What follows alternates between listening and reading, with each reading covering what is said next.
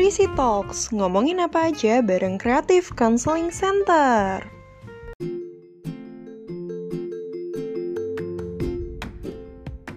Apa yang dibutuhkan? Kepemimpinan seperti apa yang dibutuhkan di zaman sekarang Kepemimpinan seperti apa yang dibutuhkan Yes. di zaman sekarang? dan ke depan? Iya dong, kita kan visioner, mungkin harus visioner kan. Kepemimpinan seperti apa yang dibutuhkan? Oke, kalau ngomongin soal kebutuhan, kita ngomongin kebutuhan di lingkup apa nih? Makro, mikro, general, Kita dari mikro dulu. mikro. Jadi sesuai dengan kebutuhan di tempat kita bekerja masing-masing, Ah. ya kan? Atau secara Iya umum dulu deh, secara general dulu kepemimpinan seperti apa yang dibutuhkan sekarang. Oke, secara umum. Secara umum dulu baru masuk ke part-part. Secara umum kepemimpinan yang gimana? dibutuhkan adalah ke- kepemimpinan yang sangat humanis, Hah? yang memanusiakan manusia. Kayak apa Yang itu? humanis. Yang otoritatif, contohnya. Contohnya, Contohnya, ketika eh, kita menjadi pemimpin, prinsip yang pertama adalah kita memberikan contoh. Memberikan cukup nggak dengan memberikan contoh aja? Cukup. Eh, Kenapa? tidak, tidak, tidak, tidak sekedar cukup maksud gua. Tapi itu adalah hal utama. Karena biasanya gini, manusia tuh sederhananya gini. Lu ngomong begini, lu merintah begini, lu sendiri begitu. Ah, terus? Sederhana banget ya. Iya, Karena itu bisa kita lihat kalau lu jadi seorang abang, lu bilangin adek lu, sorry sorry. Ah. jangan main game, jangan gini. Tapi lu main game. Hmm. Jangan ngerokok, tapi lu ngerokok. Hmm. Menjadi teladan, jadi contoh. Hmm. Buktinya case Iya. by case, gitu ya. Sekarang, Kan gue belum kelar. ah, ya, lanjut lanjut lanjut. Gue gue yang nggak bantah gue, soalnya Ya lu harus jadi oposisi. iyalah, gue Iya. posisi gue di sini. Hal yang harus kita pahami dulu, Hmm. menjadi seorang leader atau menjadi seorang pemimpin adalah? Memberi pengaruh. Menjadi influencer itu sebenarnya leadership loh. Konotasi influencer itu kan sebenarnya positif. Lu memberikan influence yang positif sehingga orang lain punya vibe yang positif juga. Ada quotes lagi yang mengatakan pemimpin yang baik adalah mereka yang mampu menciptakan pemimpin lagi. Hmm. Mereka Terus? tahu bahwa ketika dia memimpin, mereka harus mengaktifkan setiap orang Itu teori, itu teori. Sekarang kontekstual gimana? kontekstual. Kontekstual. ya itu melalui contoh. Nah, cukup nggak pemimpin yang menjadi contoh? Menurut gue itu yang utama, tapi tidak cukup. Hmm. Kenapa menjadi utama memberi contoh? Karena kita ya sebagai manusia, Hmm. kalau berdasarkan teori lagi, gue sangat teoris. So.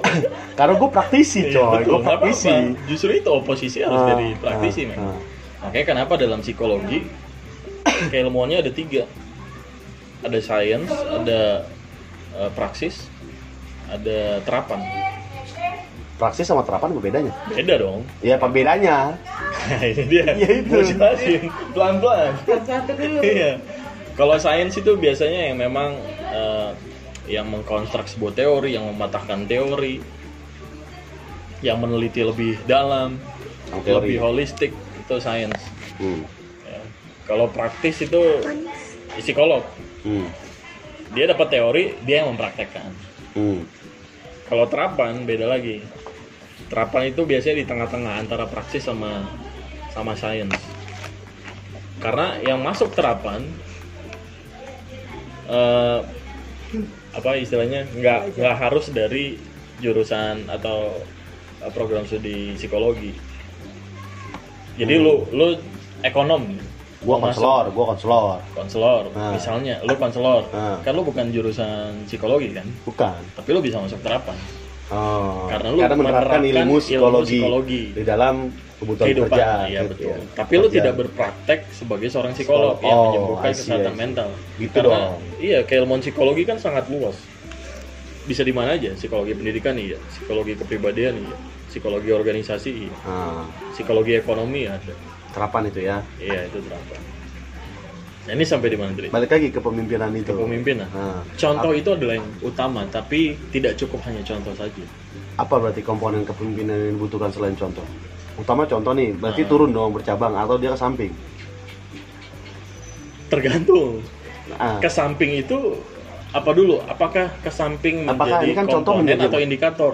Nah itu contoh ini menjadi kompetensi dasar, kompetensi utama atau dia memang sebagai ini ya loh, itu dia kompetensi dasar atau dia indikator? Oke, berarti kalau kompeten kompetensi dasar dia harus punya empat kompetensi. Yes. Iya. Nah, ya itu kompetensi kepribadian, profesional, sosial sama kepribadian. apaan sih kepribadian, Oh, iya. sosial, Sosial. profesional. Sama religius ya. Enggak ada. Nggak ada. Nggak ada kompetensi religius. Ini bukan sih? Kompetensi profesional, Profesional, Kepribadian. sosial, Pedagogik. belajar, Belajar. pedagogik, ya. pedagogi itu guru berarti kan. Tapi Ya, ini tapi bisa belajar. Betul. Hmm. Ini tapi bisa kan kita gunakan empat kompetensi ini. Hmm. Nah, ngomongin dia menjadi contoh ada di empat empatnya. Hmm. Makanya kenapa dia jadi yang utama, Ini kuliah offline. Kuliah offline. Oke, kuliah Iya online. kan? Dia harus mampu memberikan contoh dari apa? Pemikiran, perkataan, tindak tanduk, Oke. making decision, Ya, ya. gua menyetujui itu. Nah, sekarang sejauh mana kita harus memberi contoh? Sejauh mana? Hmm. Harus ada batasan dong. Kalau nggak ada batasan, apa lo terus jadi contoh? Oke, berarti kita ngomongin soal lim- contoh yang utama nih. iya limitationnya. Lu punya Nah, punya ambang batas lo. atau ambang batas.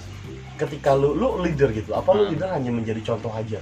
Kan nggak kan contoh itu kan menjadi Kan utama. nggak hanya kan gue bilang Iya, itu kayaknya kan nggak. utama. Tadi bener kan nggak? Iya, Nah, ambang sekarang kita mana ngomongin kita? contoh dulu. Nah, contohnya contoh. sampai sejauh mana kita memberi contoh gitu. sampai sejauh mana? Eh, unlimited menurut gua. Hmm. Karena contoh yang lu berikan itu nggak ada batasan. Hmm. Batasan seperti apa? Batasan kalau ngomongin batasan ya berarti lu punya punya apa boundaries yang harus lu lu taati gitu ya. Hmm. Lu nggak boleh sampai di sini gitu. Hmm. Atau lu nggak boleh melewati itu. Gitu. Menurut gua sih enggak. Menurut gua sih enggak. Kalau menurut lu gimana? Buat gua ketika pemimpin habis menjadi contoh, dia tidak akan bisa menciptakan pemimpin lainnya. Kan itu yang utama. Iya makanya sampai sejauh mana yang utama ini harus kita lakukan. Gitu loh. Ini kan utama nih. Kita lakukan terus nih. Ya berarti kan ada indikator lain yang Nah. harus dipenuhi. Maksud gua, jadi menurut gua ketika oh gua contoh, misalnya kalau misalnya gua di pandangan, gua setuju dengan memberi contoh. Oke, Hmm. gua akan memberi contoh kepada anak buah gua Hmm. dua kali aja. Selebihnya silakan lo lakukan atau lo improvisasi. Karena kalau gua terus memberi contoh, kapan dia berkaryanya? Nah, Ini itu bikin, itu beda. Bikin, bikin, itu gua, beda. Gue bikin misalnya nih, gue bikin tempe goreng nih. Ah. Gue contohin terus nih tempe goreng tempe goreng eh, tradisional gini gorengnya minyak doang. Gue contohin lagi nih tempe goreng tepung. Gue contohin lagi nih tempe goreng iya, bacem. Kalau gitu. itu gue paham. Kalau Hmm. itu exception dong. Nah, Kalau satu case dia kasih contoh terus ya salah. hmm. Kan menjadi pemimpin holistik. Hmm. Contohnya banyak, apalagi kita lihat aspek kepri apa Nah, berarti artinya menurut gua jadi contoh itu harus ada batasan. Contoh itu harus ada batasan By sampai sejauh mana dibutuhkan. Harusnya begitu. Nah, maksud gua kalau gitu. by case ini ya mau yang mau gue sampaikan adalah lu nggak bisa jadi pemimpin terus terusan memberi contoh gitu loh karena yang lu tanganin tuh bukan cuma sekedar memberi, yang harus lu lakukan bukan tanganin nggak cuma sekedar ngasih contoh gitu loh. gitu hal utama adalah memberikan contoh. yes Selanjutnya kan tapi bukan kadang-kadang terus-terusan ini lo Nah. contoh, ini lo contoh. Enggak. buat dong. kita mungkin iya yang udah ngerti gitu loh Oh. ini kan kita bicara lu lihat di luar sana Hmm. orang sebelum beri contoh beri contoh sebanyak banyaknya sejauh-jauhnya itu yang menjadi bias gitu loh memberi contoh tuh harus terus terus terus banyak yang kayak gitu di kepemimpinan Contohnya siapa? Oke, gue kan lingkungan lingkungan data. kecil ya, lingkungan Iya, kecil. Kalau lingkungan kita lingkungan besar, Nah, kita iya. lingkungan besar. Yang dulu contoh terus, real nih Nah. presiden kita ngasih contoh terus kerjanya begini, harusnya begini, harusnya begini. Menterinya akhirnya kemarin dia marah-marah, ngikutin nggak contohnya? Enggak. Nah, seharusnya bagaimana? Iya makanya memberi contohnya itu sampai sebatas mana? Sampai dia marah-marah harusnya sebatas itu. Nah, sekarang gini. harusnya nyampe di situ dia memberi contoh. Maksudnya sebelum dia marah-marah harusnya di marah-marahnya itu jadi contoh akhirnya gitu. I see your point. Ah, sih. Ya. Karena ketika kita belajar tentang manusia, Hmm. nggak ada sesuatu yang mutlak. Iya. Itu ya Ketika lu gua- bilang misalnya sampai sejauh mana, nggak ada yang bisa mengatakan itu. Sama seperti kita ngomongin soal justru kalau kita Nggak bilang ada. nggak bisa sampai batasnya case by case lagi. iya Kebutuhan. selain kebutuhan gimana ya? Banyak faktor yang ngebuat setiap situasi dan problem itu nggak bisa pakai satu treatment yang sama. Dan Iya. nggak ada teori yang mengatakan mutlak sama. Misalnya, lu leadershipnya harus begini ya, harus otoritatif ya. Hmm. Gue juga harus begini. Padahal permisif juga dibutuhkan. Nah kan, Karena Nggak bisa, juga kan? dibutuhkan. Nah, itu Karena maksud gua. akhirnya setelah setelah setelah lu tahu ya, semua jenis kepemimpinan itu harus ada di satu orang Nah, dan itu harus apa? Baik cash. nah makanya ketika lu bilang lu mau jadi pemimpin kayak apa? Gue mau jadi yang otoritatif, nggak bisa. Tapi apa? Apa? Ah. Term and conditionnya lu harus punya yang dominan. Nah, itu. Nah itu kita katakan itu. mana? Makanya kita underline di situ. Lu harus punya yang dominan, bukan berarti gue otoritatif. Gue nggak bisa jadi pemimpin atau neglecting. Kadang-kadang pemimpin juga harus bisa mengabaikan hal-hal nggak penting. Ya iya. Itu maksud gue gitu loh. Karena tuh tadi gue sih otoritatif, udah Iya, otoritatif gitu secara loh. tidak langsung gitu. Hmm. Misalnya ngomongin kepribadian, sanguin sanguin melankolis, Koleris, koleris, pragmatis. plak- pragmatis. Setiap kita punya empat empatnya kok. Tapi baik guys. Dan Oh, iya. pertanyaannya, yang dominan yang mana? Ya. Ya kan gitu. Nah itu dia mau masuk gue yang mau gue arahkan ke karakter pimpinan berdasarkan teori empat pemimpin itu otoritatif, negle- neglecting, permisif sama otoritarian. Hmm. Kita nggak bisa bilang kita pemimpinnya A, B, C, D nggak bisa. Bisa sebut dominan. Dia- Nah, baru gue pengen ngomong, Nah. sebut dominannya. Nah. Tapi nggak bisa sebut satu. Gue adalah pemimpin yang permisif. Nggak bisa, gue permisif. Nah, itu yang salah. Gua adalah pemimpin yang permisif, dominan. Kalau kalau misalnya dia itu sebut harus gitu. sebut dominannya makanya. Karena kita nggak bisa Gua mengabaikan yang, lain. dominan permisif. Nah, itu baru bener. Nah, itu maksud gue, itu yang harusnya keluar gitu loh dari ketika kita bicara teori, teori kepemimpinan ada ini, ih kalau gue lihat kayak lu dominan kepemimpinan lu neglectingnya soalnya Apa-apa lo baik. apa apa lu abaikan gitu loh dominannya aja lu kayak orang permisif banget sih lu jadi pemimpin itu udah salah Pokoknya iya iya iya. udah salah Pokoknya yang penting lu seneng deh, udah monggo. Sampai nggak ada larangan sama sekali itu permisif. tuh. Dan kalau buat gue yang jadi utama malah kepemimpinan bukan contoh le Apa? justru kepemimpinan yang menjadi utama buat adalah kepemimpinan yang menyapa le Itu. Itu langsung ini ya. Langsung indikator langsung indikator. Iya. gue memberi contoh menyapa Iya. gitu ya. Ya turunnya akhirnya oke contoh sekarang turunnya menyapa sih. Akhirnya gue nggak bisa jadi pemimpin. Kalau kita skup kecil sih gampang ya misalnya kita bicara di satu sekolah gue jadi kepala sekolah atau lu jadi kepala sekolah ya Hmm. lu jadi kepala sekolah terus lu nggak kenal siapa yang lu pimpin lu nggak tahu kalau tahu pasti tahu tapi lu nggak kenal siapa yang lu pimpin itu susah sampai siapa ya? Aduh, panggilnya juga Pak doang. Iya. Atau Bu doang. maksud gue siapa lu dan hidup lu gue pernah bikin suatu quotes yang gue bilang bahwa sebelum lu tahu siapa dia atau apa yang terjadi di belakangnya jangan sekali-kali lu menghakimi dia sebelum lu tahu siapa dia di belakangnya jangan lu soal-soal menjadi pemimpin mengambil keputusan atas hidupnya dia gitu loh maksud gue ketika gue mau komplekskan di pemimpin gitu ya. Gue mimpin Leni misalnya gitu ya. Gue mimpin Leni tapi secara kerjaan oke. Struktural Leni bawaan gue gue atasannya. Ya udah lu mau apa pun nurut sama gue gue pimpinan lu. Lu harus melakukan apa yang gue lakukan. Nah itu yang nggak tepat maksud gue gitu loh. jadi ketika Leni ngebangkang bodoh amat pecat. Lu ngebangkang. Tapi kan pasti ada reason di belakangnya yang bilang tadi humanis nah itu yang perlu kita kenal gitu loh pemimpin yang gue pengen menjadi gue sedang mencoba mengarah ketika gue harus jadi pemimpin pemimpin yang seperti itu sih karena nggak mungkin gue bilang gue akan pecat lu bro karena apa lu nggak nurut lu gue suruh bikin RPP satu lembar yang kebutuhan sekarang katanya dari menteri kan instruksinya lu bikinnya masih yang sama aja udah nggak ada pecat nggak bisa tapi oh ternyata lu nggak ngerti Dan gua rasa semua guru teriak. Iya. Satu lembar lu gimana? Dan lebih mudah sih. Justru sebenarnya Lebih kalau mudah tapi menurut gua sih buat yang konvensional nah. nggak bisa nih begini. Nggak. karena harus apa? Detail kan? Step by step. Yang membuat RPP itu sulit adalah yang kemarin berlembar-lembar buset ribet. Gua nggak di ke mata pelajaran sama lain. kayak gini prinsipnya kayak gini. Lo nulis nulis skripsi tebel 200 halaman. Lo bikin jurnal 5 halaman. Sulit gak? Apanya yang sulit bikin lagi 5 halaman coba ada sari-sari yang harus lo pilih lo peras itu yang tertulis dalam 5 halaman ini pengalaman gue sih Hmm. tesis gue aja panjang banget Sampai gue bikin jurnal, lu malah jago bikin jurnal. ayo gue bikin banyak akhirnya kan Akhirnya jago banget bikin jurnal. Iya, bener juga.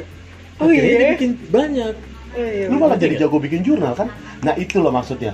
Ketika lu udah terbiasa bikin banyak, lu kayak tesis lu gitu kan? Tesis Iya, lu berat jadi banyak. Akhirnya jadi banyak, men. Tapi lu kalau bikin satu tulisan yang mewakili Ada yang baca skripsi, ya banyak kok. Dibanding lu pecah jadi lima. Bukan, maksud gua gini loh. Ya Dari- tujuan dari itu 200. jadi tujuannya disederhanakan lalu supaya sampainya tepat sasaran. Iya, oke, gua oke Ah. soal itu. Tapi kalau misalnya yang dari berlembar-lembar itu dibikin satu halaman itu agak sulit sebenarnya buat orang-orang yang ngerasa ini gua harus detail. Itu beda lagi. Karena apa ya? Pendidik Ya, lu ngomong kita sekarang jadi pemimpin terus ke pendidikan ya. Ya akhirnya pendidikan menurut gue karena pola pendidik gue baca waktu gue bikin gue pernah bikin presentasi lalu gue baca statementnya si Belvara apa ya ruang guru dia bilang dia baca Ya. penelitian. Resign. Gue liat kalau Indonesia mau ngejar pendidikan negara maju itu butuh 128 tahun. Karena telat ya sekali. karena terlalu banyak birokrasi birokrasinya aturan aturan tertulisnya terlalu banyak menuntut anak disuruh banyak hal gitu. Lu bayangin pohon kelapa disuruh numbuhin apa lu suruh numbuhin mangga lu suruh tumbuhin pisang. Mana bisa? Konsep pendidikan kita dari awal emang kalau gue ngikutin konsep PK Hajar Dewantara kenapa kita nggak ngikutin dia? Malah itu udah paling oke loh. Taman siswa. Konsep pendidikan Hajar Dewantara itu oke banget. Tiga inti simbol dia yang paling terkenal apa coy? Yang pertama.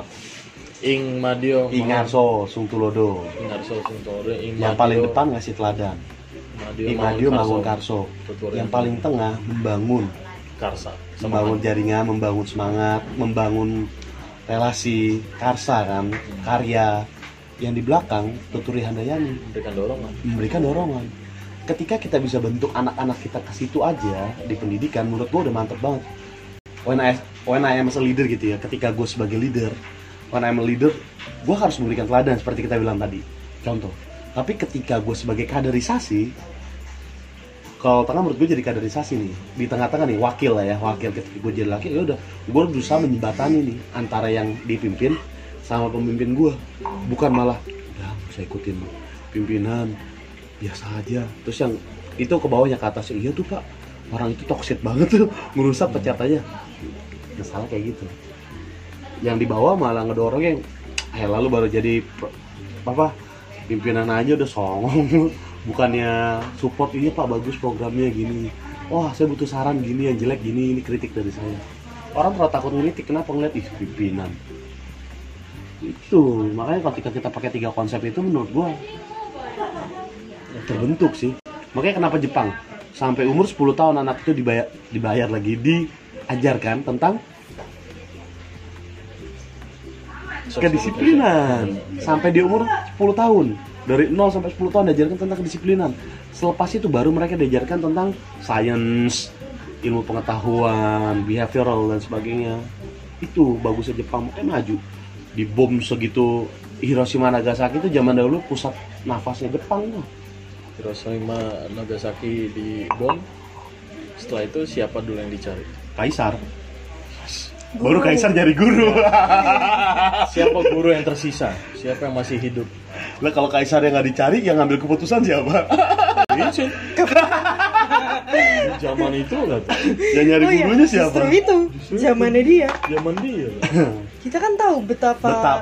orang kadang-kadang hanya lihat itu karena Nah. orang hanya menyounding bahwa itu yang penting guru yang dicari. Ketika gua berpengah akhirnya punya proses lain gua ngambil sisi lain. Kaisar yang punya peran penting di situ. Bukan gurunya ditekanin pemimpin yang bagaimana yang bisa melihat situasi. Ya itu benar. Itu dari sisi dari sisi kepemimpinan. Ya, tapi dari lu sisi nggak mungkin tiba-tiba cari guru dong tanpa perintah Kaisar. Iya kalau ditarik-tarik Enggak si kaisar nggak mungkin dong bisa dengar kalau malaikat nggak bisikin. Maksudnya gua ngambil refleksi si lain. malaikat ini nggak mungkin. Kalau nggak keluarga izinin kadang-kadang orang tuh terlalu terpesona sama satu quote selalu dipakai untuk semua hal. Yang mana? Orang-orang terpesona sama satu statement dipakai untuk semua hal. Kayak gitu. Coba pada saat Hiroshima Nagasaki di bom. Siapa yang jadi pertama kali? Guru. Karena apa? Yang ngomong guru gitu. Nah bisa aja dalam situasi itu. Situasi itu ya kaisarnya diem aja. Tapi ada yang bisikin misalnya prajuritnya entah Nah. Antek-anteknya. Eh guru loh. Oh iya juga. Kaisarnya juga lagi puyeng kan? Ya kan bisa jadi. Karena apa Kaisar itu mencari sebuah guru? Karena dia punya pengalaman bahwa guru itu yang bisa menjadikan dia seorang kaisar. Itulah pentingnya seorang guru. Berarti yang penting siapa? Guru. Tapi jangan lu sounding mulu bahwa ini guru yang dicari. Reason kenapa guru itu dicari yang penting iya reasonnya kan? Iya. reasonnya apa? Itu Kaisar punya momen Iya, tersendiri. makanya gua makanya bilang- kesimpulannya makanya akhirnya bilang- adalah ketika kita bisa menjadi seorang guru kita harus bisa Iya. memberikan kesan. Makanya gue bilang sama apa PPG sama di sekolah lu juga. Profesi kita profesi yang keren. Kenapa? Satu orang hebat bisa menciptakan puluhan ribuan ratusan orang hebat? satu orang hebat bisa menciptakan satu karya. Hah, satu karya? Gue bilang guru. Satu karya. Tapi satu orang guru bisa menciptakan Oh. ribuan orang hebat. Maksud berarti gue tadi yang kedua tuh. Berarti apa? Kece kan? Orang hebat itu banyak tuh bisa jadi kaisar tapi bisa satu guru juga bisa menciptakan 100 penjahat ketika lu mengajarkan yang nggak benar cuma kan kayak hebatnya jadi guru itu itu loh. Cuma kan nggak mungkin konotasi kita ke arah situ kan. Benar. Guru yang kita maksud kan positif. Karena mereka nggak compare profesi guru di negara lain. Iya karena memang ke negara kita juga belum terlalu fokus ke, ke pendidikan juga sih. Si Mas Nadim udah mulai. Ngomongin PJJ lagi nih pendidikan. Aduh. Panjang nih le kalau ngomongin PJJ le kampus harus bertransformasi menurut gua udah nih udah transformasi. Makanya kita nanti kuliahnya baru September. Makanya menurut gua iya September baru mulai dalam pembentukan guru yang paling penting adalah universitas. Kan bukan Agustus. Agustus kan? Setiap tahun kita pasti Agustus. Makanya seneng banget gua ketika jadi guru tuh orang-orang. Cuman banyak loh yang jadi guru. Apa ya ngomongin penghasilan kesetaraan. Ya sedih juga sih kalau ngeliat kayak gitu. Karena apa ya? Ketika lu sebagai institusi pembentuk guru tapi lu nggak tahu apa yang lu bentuk mau jadi apa bagaimana susah. Lu ngarepin guru bertransformasi tapi lu sebagai wadah pembentuk nggak bertransformasi. Gue terjun ke hati arwah itu. Kati untung lu punya teman kayak gua lah yang langsung terjun terlalu ke banyak sekolah. Sih ya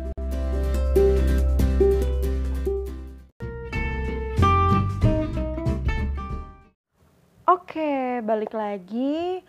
Nah, sekarang nih kita mau ngomongin soal emosi. Sebenarnya kan emosi itu ada banyak ya.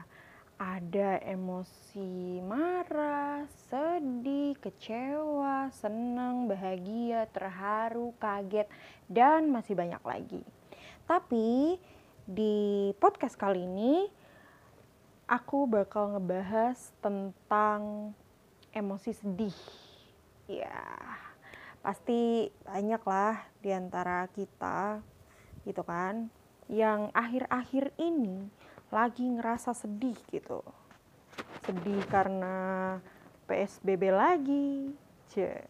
Atau sedih karena masih harus belajar dan kuliah online dan sedih karena nggak bisa ketemu teman, nggak bisa ketemu pacar dan masih banyak lagi lah. Nah di podcast ini nih sebenarnya nggak ngebahas dari awal sih, tapi aku mau ngejawab beberapa pertanyaan yang sering ditanyakan kalau aku lagi ngebahas soal emosi seda, eh, tentang sedih gitu. Langsung aja. Yang pertama ada nih satu pertanyaan. Apakah semua emosi negatif akan selalu berdampak negatif? Em, sebenarnya atau pada dasarnya ya, setiap emosi itu kan akan ngebawa kita pada berbagai macam reaksi. Nah, reaksi-reaksi itu bisa kita lihat dari perilaku yang kita tunjukkan, gitu kan? Setiap reaksi itu sebenarnya muncul tentu akan nimbulin dampak yang beda-beda. Tergantung dari gimana kita bisa menerima dan menyikapi setiap emosi yang kita rasakan, gitu kan? Nah, masalahnya adalah kita bisa atau enggak nih mengolah emosi-emosi yang kita rasakan itu. Kalau kita bisa ngolah emosi-emosi itu dengan baik dan bisa ngendaliin diri setiap kali kita lagi ngerasain emosi tertentu, ya kita bisa meminimalisir dampak negatif yang mungkin aja terjadi. Contohnya, misalnya, pas kita lagi ngerasa sedih karena kita nggak bisa ketemu teman-teman karena kita nggak bisa ketemu pacar. Gara-gara PSBB lagi jadi semuanya harus um, ketemunya secara virtual atau online aja. Nah sebenarnya dari pengalaman itu kita ngerasa sedih kan. Tapi sebenarnya tuh kita punya uh, pilihan gitu. Pilihannya apa? Yang pertama kita bisa ngejadiin pengalaman itu justru sebagai apa ya kita mandangnya itu sebagai uh, hal yang positif gitu. Untuk ngejaga diri kita dan melatih perasaan-perasaan kangen cuilah misalnya gitu gitu kan. Makanya akhirnya perilaku yang kita tunjukkan adalah ya pas kita lagi ngerasa sedih kayak gitu kita ngelihat aja dampak positifnya gitu kan atau kita melihat memandang itu dari segi positifnya. Oh iya kalau kayak gitu aku jadi bisa menahan um, apa mengolah gimana caranya supaya aku tuh bisa bersikap gitu. Tetap menjalankan uh, protokol kesehatan ya kan diminta di rumah aja di rumah aja gitu. Tapi tetap bisa menjalin komunikasi dengan baik sama orang-orang yang kita kangenin misalnya gitu. Nah itu pilihan pertama.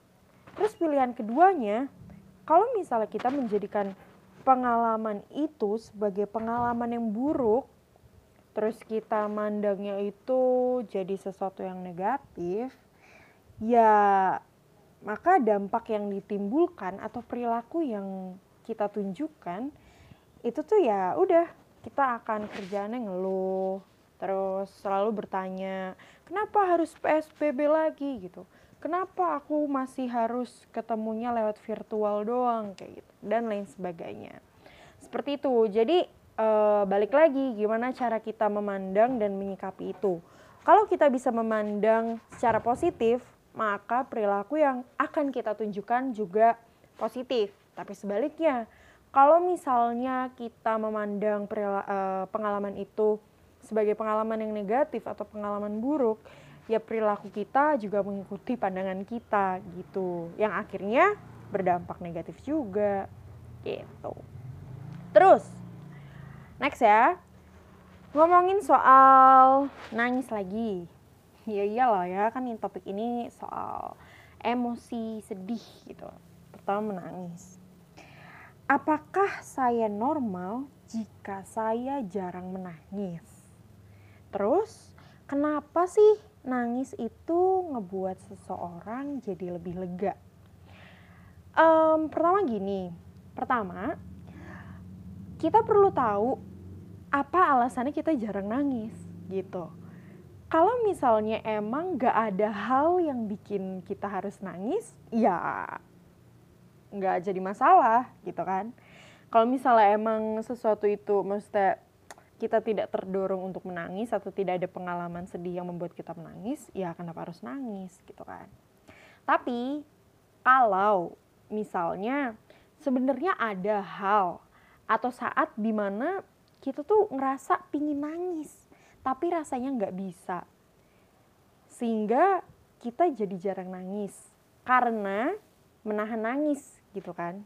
Jadi intinya kita nggak pernah nangis gara-gara kita tuh nggak bisa soalnya kebanyakan nahan gitu nahan perasaan perasaan-perasaan sedih gitu. Akhirnya kita jadi kebiasaan untuk nahan nangis. Nah itu yang perlu jadi perhatian. Terus um, kalau misalnya kita ngebahas soal kenapa nangis bikin seseorang lebih lega?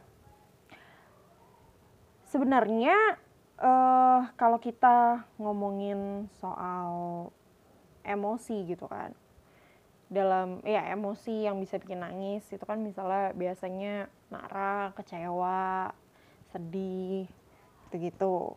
Yang ditunjuk yang ditujukan dengan ekspresi menangis itu sebenarnya bisa diibaratin kayak air sungai sih.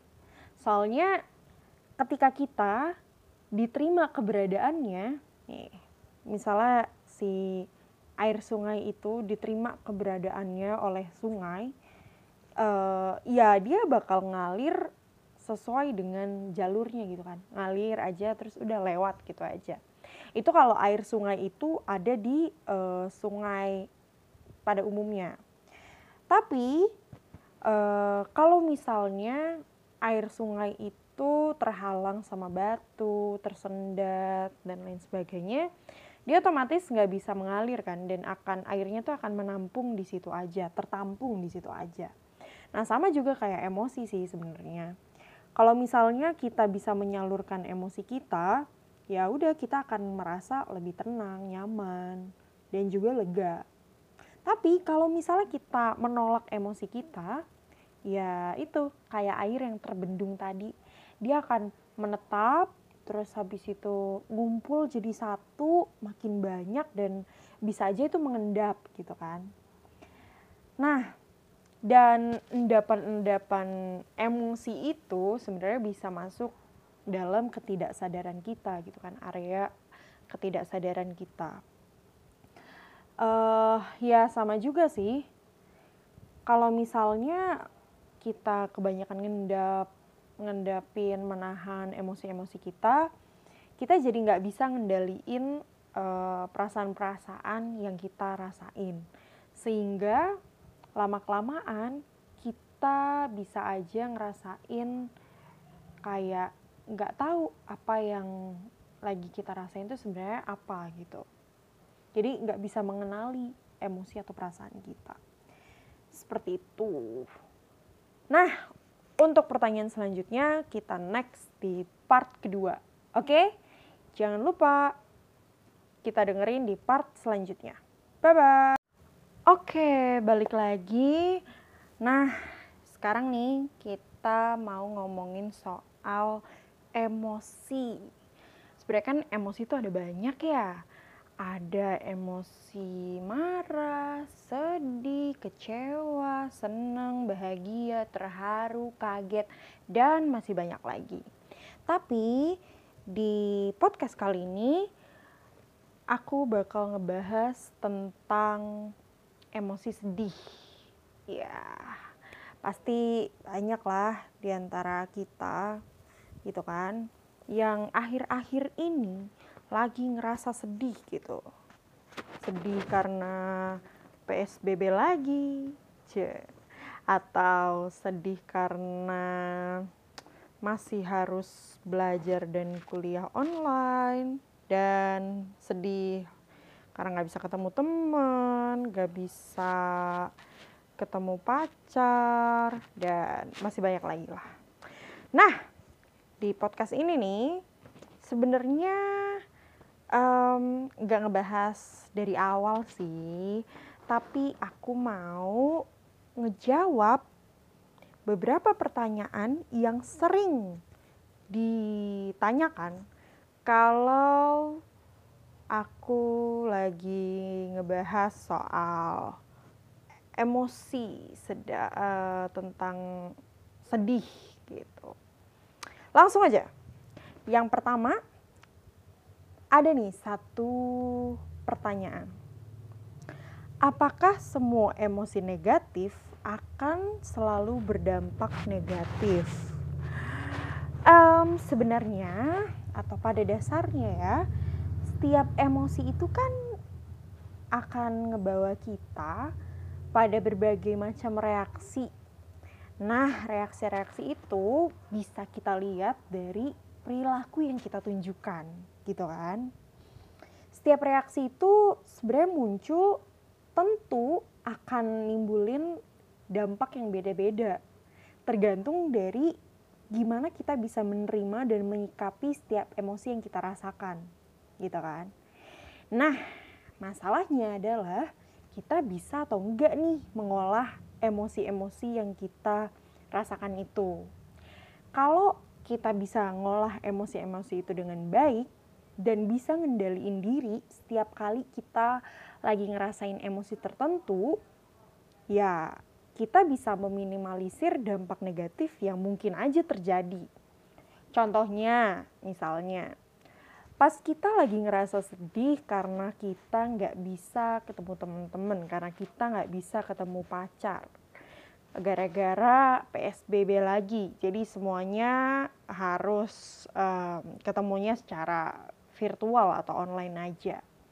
Nah, sebenarnya dari pengalaman itu kita ngerasa sedih kan.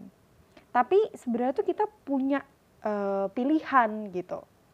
Pilihannya apa? Yang pertama, kita bisa ngejadiin pengalaman itu justru sebagai apa ya kita mandangnya itu sebagai uh, hal yang positif gitu untuk ngejaga diri kita dan melatih perasaan-perasaan kangen cuilah misalnya gitu gitu kan. Makanya akhirnya perilaku yang kita tunjukkan adalah ya pas kita lagi ngerasa sedih kayak gitu kita ngelihat aja dampak positifnya gitu kan. Atau kita melihat memandang itu dari segi positifnya. Oh iya kalau kayak gitu aku jadi bisa menahan um, apa mengolah gimana caranya supaya aku tuh bisa bersikap gitu. Tetap menjalankan uh, protokol kesehatan ya kan? Diminta di rumah aja di rumah aja gitu. Tapi tetap bisa menjalin komunikasi dengan baik sama orang-orang yang kita kangenin misalnya gitu. Nah itu pilihan pertama. Terus pilihan keduanya kalau misalnya kita menjadikan pengalaman itu sebagai pengalaman yang buruk terus kita mandangnya itu jadi sesuatu yang negatif ya maka dampak yang ditimbulkan atau perilaku yang kita tunjukkan itu tuh ya udah kita akan kerjaannya ngeluh terus selalu bertanya kenapa harus PSBB lagi? gitu kenapa aku masih harus ketemunya lewat virtual doang kayak gitu dan lain sebagainya. Seperti itu. Jadi e, balik lagi gimana cara kita memandang dan menyikapi itu. Kalau kita bisa memandang secara positif maka perilaku yang akan kita tunjukkan juga positif. Tapi sebaliknya, kalau misalnya kita memandang uh, pengalaman itu sebagai pengalaman yang negatif atau pengalaman buruk, ya perilaku kita juga mengikuti pandangan kita gitu. Yang akhirnya berdampak negatif juga gitu. Terus, next ya. Ngomongin soal nangis lagi ya iyalah ya kan ini topik ini soal emosi sedih gitu pertama menangis apakah saya normal jika saya jarang menangis terus kenapa sih nangis itu ngebuat seseorang jadi lebih lega um, pertama gini pertama kita perlu tahu apa alasannya kita jarang nangis gitu kalau misalnya emang gak ada hal yang bikin kita harus nangis, ya gak jadi masalah gitu kan. Kalau misalnya emang sesuatu itu maksudnya kita tidak terdorong untuk menangis atau tidak ada pengalaman sedih yang membuat kita menangis, ya kenapa harus nangis gitu kan. Tapi kalau misalnya sebenarnya ada hal atau saat di mana kita tuh ngerasa pingin nangis, tapi rasanya nggak bisa. Sehingga kita jadi jarang nangis karena menahan nangis gitu kan. Jadi intinya kita nggak pernah nangis gara-gara kita tuh nggak bisa soalnya kebanyakan nahan gitu nahan perasaan perasaan-perasaan sedih gitu. Akhirnya kita jadi kebiasaan untuk nahan nangis.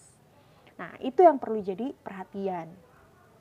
Terus um, kalau misalnya kita ngebahas soal kenapa nangis bikin seseorang lebih lega. Sebenarnya uh, kalau kita ngomongin soal emosi gitu kan, dalam ya emosi yang bisa bikin nangis itu kan misalnya biasanya marah, kecewa, sedih, gitu-gitu. Yang ditunjuk yang ditujukan dengan ekspresi menangis itu sebenarnya bisa diibaratin kayak air sungai sih. Soalnya ketika kita diterima keberadaannya, nih, misalnya si air sungai itu diterima keberadaannya oleh sungai, uh, ya dia bakal ngalir sesuai dengan jalurnya gitu kan, ngalir aja terus udah lewat gitu aja. Itu kalau air sungai itu ada di uh, sungai pada umumnya. Tapi uh, kalau misalnya air sungai itu terhalang sama batu, tersendat dan lain sebagainya, dia otomatis nggak bisa mengalir kan dan akan airnya tuh akan menampung di situ aja, tertampung di situ aja. Nah sama juga kayak emosi sih sebenarnya. Kalau misalnya kita bisa menyalurkan emosi kita, ya udah kita akan merasa lebih tenang, nyaman, dan juga lega. Tapi kalau misalnya kita menolak emosi kita, ya itu kayak air yang terbendung tadi, dia akan menetap terus habis itu ngumpul jadi satu makin banyak dan bisa aja itu mengendap gitu kan nah dan endapan-endapan emosi itu sebenarnya bisa masuk dalam ketidaksadaran kita gitu kan area ketidaksadaran kita. Uh, ya sama juga sih kalau misalnya kita kebanyakan ngendap ngendapin menahan emosi-emosi kita kita jadi nggak bisa ngendaliin eh, perasaan-perasaan yang kita rasain. Sehingga lama kelamaan kita bisa aja ngerasain kayak nggak tahu apa yang lagi kita rasain itu sebenarnya apa gitu jadi nggak bisa mengenali emosi atau perasaan kita seperti itu nah untuk pertanyaan selanjutnya kita next di part kedua. Oke? Jangan lupa kita dengerin di part selanjutnya. Bye bye.